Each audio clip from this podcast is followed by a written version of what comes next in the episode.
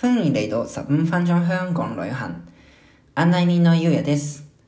このポッドキャストでは、日本出身香港在住、オーストラリアの大学院生である案内人が、15分間皆様を日常からちょっと遠いところへご案内します。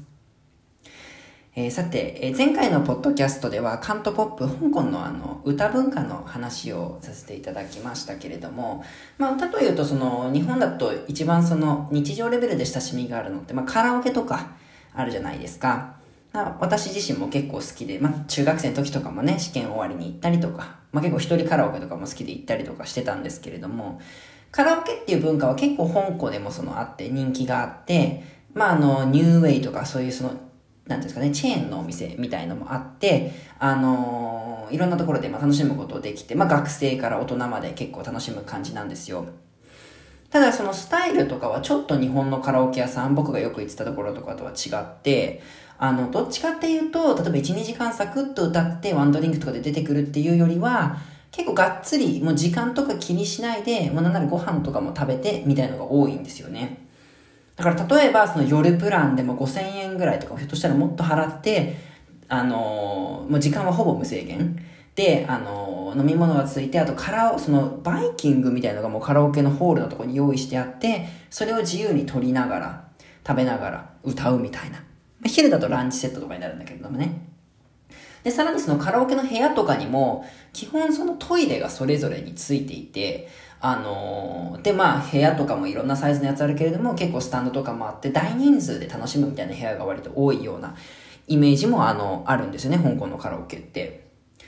あとはあの、謎なんだけれども、なんか意外と曲が入ってないことが多くて、この前紹介したような歌とかのビヨンドっていうすごい有名な人の有名な曲とかでもなんか知らんけど入ってないこととかがあって、まあ版権の問題とかなのかなカラオケのお店の間の。あと入ってても、なんかライブバージョンみたいな。あの、歌い、カラオケで歌いたいのにめっちゃ本人の歌声入ってくるみたいなパターンもすごいあるんですよね。な、なんかね、謎なんですけどもね。あのー日本のね、歌とかも、の場合は逆にカラオケバージョンのこととか多いんですけど、まあ、そのやっぱね、レパートリーっていうかがね、まあ、前回言ったように、その80年代とかの日本の歌が人気あったから、その頃のはすごい充実してるんですけど、まあ、最近の歌とかになると割とまちまち、歌手次第。なんか米津玄師さんとかは結構入ってるけど、例えばサカナクションとかは全然入ってないみたいな。うん、一曲しかないよみたいな。そういうなんかバランスの偏りはあるような感じがしますね。まあ、香港、その日本、香港に住んでる日本の人が行きつけのお店とかも結構あるみたいで、個人店みたいな。そういうとこだときっと日本のカラオケセットとかが入って、心置きなく歌えるんだと思うんですけど、まあ、僕はね、基本パートナーと行くからその香港の方に行ったりするので、あの、まあ、今言ったような感じなんですよね。まあ、いつかね、何かのあれで接待とか、香港の人と香港のカラオケに行くことがあったら、まあ、ちょっと覚えておいてくださいっていう感じなんですけれどもね。はい。でね、あの、今日は、まあ、カラオケもその一部ですけれども、その娯楽その、まあ、香港の人とかがお休みの日とか、もしくは仕事終わりとかに、まあ、どういうとこで遊んだりするのかっていう、そういう、あのー時間の、あの、余暇のお話っていうのをしようかなって思ってるんですね。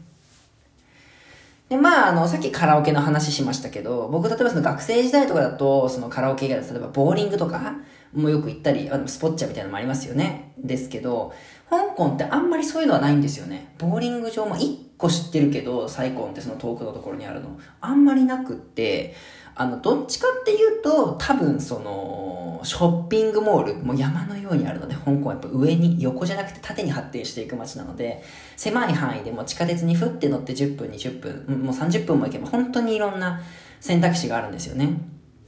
だからショッピングモールの中でも結構その学生向けというか、庶民向けというか、例えばそのモンコックっていう空論の中心にあるところの TOP っていうショッピングモールだとか、あとちょっと離れなんだけど、クワイフォンっていうあのエリアがあるんですけど、そこのクワイフォン広場っていうところとかも、あの、なんだろう、その安いなんか駄菓子じゃないんだけど、ストリートフードのお店とか、安い装飾品のお店とかがズワーって入ってるみたいな、そういうショッピングモールとかもあったりして、結構その、各年代がいろんなとこ、その、ニーズとかに合わせてショッピングモールで楽しむこととかができるようになってるんですよね。まあ、だからショッピングっていうのはま間違いなく一個あると思うんですよね。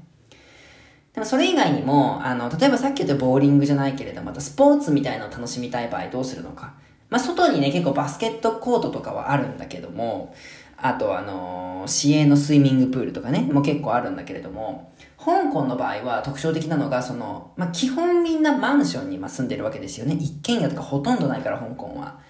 するとそのマンションもその1棟とかじゃなくてなんかもう数棟持ってる。で、30階建てとかの。だからその一つの区画でもう何千世帯もある。うちとかだと例えば3300世帯ぐらいかな。あるんですけど、ここの区画だけで。でその区画で、特にその公共住とかとかではない、そのディベロッパーが建ててるやつとかだと、その立派なクラブハウスっていうのがあったりするんですよね。その住んでる人がいろいろ楽しむことができる施設みたいな。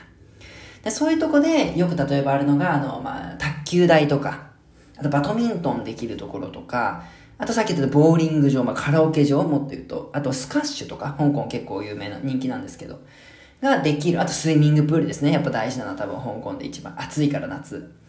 あの、そういう施設をそれぞれのその、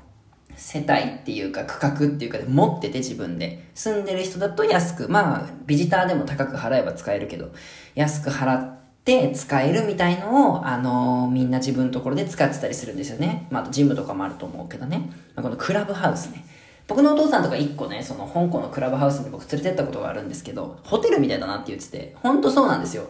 あの、もうホテルみたいのが自分のその家のところにあって、あの、楽しむことができる。まあそういう家はね、1000万香港ドルとかするんですけどね、日本円で言うと2億円ぐらい。まあ、そこに手が届くと、そういう暮らしもできるっていう感じなんですよね。で、まあ、どんどんどんどん話してみたいんだけど、次にあの、紹介したいのが、広東語でのシュンピーっていう、シュンっていうのは船。で、P っていうのはアルファベットの P なんですけど、これ何かっていうと、まあ、戦場パーティーっていう意味なんですけれども、香港ってやっぱその、水に囲まれている街だから、いろんなところにね、港とかがあって、まあ、ウォータースポーツ、マリンスポーツ自体も割と盛んなんですよ。ジェットスキーできたりとかいろいろあるんですけど、まあ、その中でね、一個、わーって僕がすごいなって思うのが、まあ、それこそその、この前離島観光で紹介したサイコンとか、まあそういう、あとはま違うエリアとかでも船がいっぱい止まってるエリア、アバディーンっていうエリアとかあるんですけれども、まあ、自分で船を持ってる人ならなおさらだけれども、まあ会社が例えば船を持ってるとか、もしくはその休日のために何人かでお金出し合って船借りたりして、まあひょっとしたら宴会近くでかもしれないし、船を本当に出して、その船の上でパーティーするみたいなのも結構あるんですよ。で、まあ何するかって、例えばその船からウォータースライダーのみたいにつけて海に飛び込んで楽しむとか、まあ船の上でお酒飲んだりダンスして楽しむとか、サンセットその日没見るとか、まあいろんな楽しみ方があの、あるわけなんですけれども、まあそういうのもね、僕は残念ながら行ったことがないので実際の雰囲気とかはちょっとお伝えできないんですけれども、あるみたいなんですよね。他にもその貸し切りで言うと、あの、香港島香港のそのエリアの一つなんですけど、にその路面電車が走ってるんですよ。まあ、トラムって僕らはよく呼ぶんだけれども、このトラムも意外と安い値段、数万円ぐらいで貸し切ることができて、たまにね、夜とか行くと、そのキラキラ装飾のついたトラムで、あの、まあ、大体大人の人たちがそのパーティーしてる。もしくはまあ誕生日パーティーとかしてるみたいなのを見かけることもあるんですよね。トラムの貸し切り、もしくは船の貸し切り。あの、まあ、誕生日パーティーもね、船の貸し切りでもすると思いますけど、さっきのクラブハウスとかもパーティールームとかあって、まあ、子供の誕生会とかね、それこそ、するときにそういうとこで友達呼んで開いたりとかも結構香港あるみたいなんですよね。パートナーとかだとあの、クラブハウスでっていうよりもあったかもしれないけれども、聞いたことがあるのはあの、マクドナルドをなんかその貸し切ってっていうかその、今できないのかなもう。まあ、でも当時はとにかくその、誕生日パーティープランみたいなのがマクドナルドであったみたいで、なんかハッピーセットみたいなの食べながら、子供がみんなで、あのー、集まってワイワイするみたいな。あで、そういう装飾がさっき言ったようなショッピングモールとかでも買えるんだけれども、まあそういう風にね、あの、楽しむみたいなことも、あのー、やってるみたいなんですよね。うん、で、次行くと、まあ他にあるのは、あのー、香港ってまあ、そもそもその、まあ中国にすごい近くていろんな方法で行けるんですね。極端に言うとその列車でそのまま行けたりもするんだけれども、するとあの、まあ、広東省の、まあ、南側っていうか、まあ、一部っていうかに香港はあるんだけれども、その広東省とかにももう平気で土日とかにみんなふいふい行くのね、遊びにとか。で、最近できたのかな？その、今その広東省に人工雪のスキー場っていうのができてるんですよ。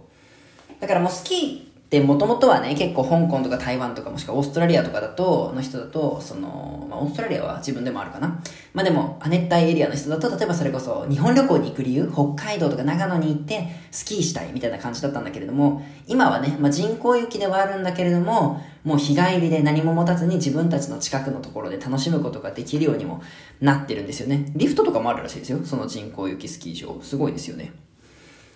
まあ、スキー以外にもね、結構僕聞くのは、その、の、フラッとね、その向こうの中国大陸の方の郷土料理っていうか、鍋とか食べに行くとか、あとはお医者さん安いから向こう、その歯医者さんとか行ってインプラントしてもらうとか、虫歯治してもらうとか、あとマッサージとかね、多いのは。あの、しに行くとか、もう本当にみんなね、気軽に、あの、行くんですよ。その中国大陸の方にもね。まあだからそういう感じで娯楽を過ごすんですけど、まあ今のもね、ちょっと被るんだけど、やっぱりでもそうは言っても一番多分その多いっていうかメインっていうかみんなが楽しみにしているのが多いのは旅行なんですよ。まあ中国大陸に行くのも旅行だし、なんだけれども、まあ香港自体はそのすごい小さいから、前も言ったように75個ぐらいでやっと北海道1個みたいな感じだから、基本旅行ってなると、まあ、一泊二日の自分とこの離島観光とかでない限りは、まあ、いわゆる海外旅行、外に出ていく旅行になるわけなんですよね。で、すると、まあ、すごい近いとその中国大陸もあれば、マカオ、あとは飛行機で1時間ぐらいで台湾とかも行けたり、あとベトナム、まあ、タイ、マレーシア、インドネシアのバリ島とか、いろいろ行けるわけですけども、まあ、一番近い沖縄とかだと2時間半とか、で、日本にも、まあ、行けちゃうわけですよ、すぐ。まずだから韓国とかもね、あの、結構有名な目的地だけれども。だからその香港の人たちはね、すごくたくさんの人が日本に旅行に来てるんですよね。まあ日本の報道とかだとなんか中国のお客さんがとか爆買いがとかそれぐらいしか言わないこと多いような気がするんだけれども、詳しくその調べていくと、その香港の人だけで見ても、まあ、ピークの時期、コロナの時期はやっぱもちろん少なかったけれども、多い時とかだとその、延べ、延べ人数で100万人ぐらい。まあ、延べっていうのは、例えば、1人で2回行ってもそれも2回とカウントするっていうのが延べ人数なんだけど、100万人ぐらい来るわけですよ、毎年。で、香港って人口がまあ700から750万の間ぐらいをうろうろしてる街だから、7分の 1? ですごいですよ。なんか35人のクラスだったら、5人は毎年1回日本行くみたいな感じなわけですよ。まあみんなが1回ずつ行ってたらですけどね。だからあの、日本のね、その観光庁が、その香港から日本に来た人にインタビューしたっていうか調査した結果とかだと、そのリピーターがすごい多くて、その来る人の40%以上はもう日本に来るのが10回目以上だって答えてるらしいんですよね。だからそれだけ日本に来ると、もうその、いわゆるゴールデンルート、例えば東京、スカイツリー、浅草とか、大阪、道頓堀とか、ではもちろん満足しないわけですよね。だからそのね、香港の人とかに日本の旅行のすすめあるとか聞かれたら、心して答えた方がいいですよ。あの、なんとなく知ってるとか、ところで答えたら多分行ったことあるとか言われるので、もうそれをね、その僕が、うわ、すげえなって一回思ったことがあって、あの、香港の多分ね、バスかなんかに乗ってたんですかね。なんかテレビをやってたんですよね、その乗り物の中で。で、見てたら、あの、日本の旅行番組をやってたんですよ。日本に行く香港のその人が。芸能人とかが日本に旅行に行く番組やつって、北海道だったんですよ、その会が。どこ行ったと思います？その人たち、紹介してたの。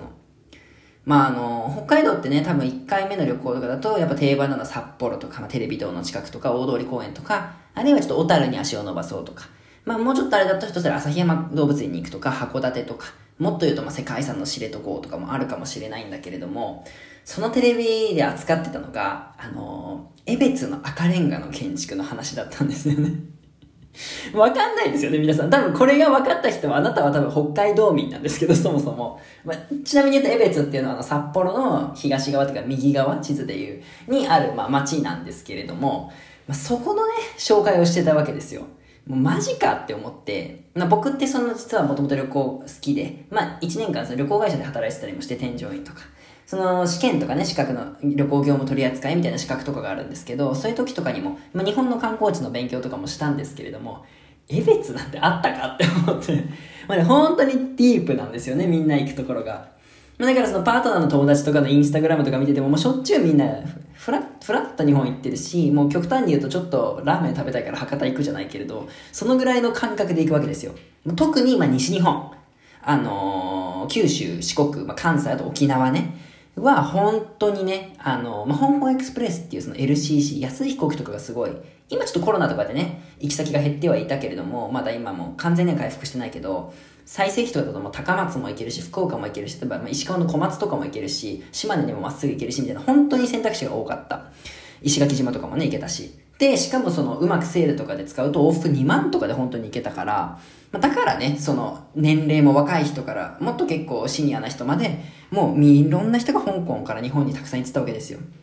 僕が前日本語を教えてた生徒さんの両親の人とかだと、もう50回以上行ったことがあるって言ってる人もいましたからね。だからね、本当に香港の人に旅行のことを聞かれたら心して答えてください。まあ、っていうのがね、今日のまとめじゃないけれども。まあ、そんな感じで、ちょっと香港の人の日常の余暇っていう部分で今日は話をさせていただきました。じゃあ今日はこのぐらいにしたいと思います。カメラコン、ジューカム、ドーシナ、バイバイ。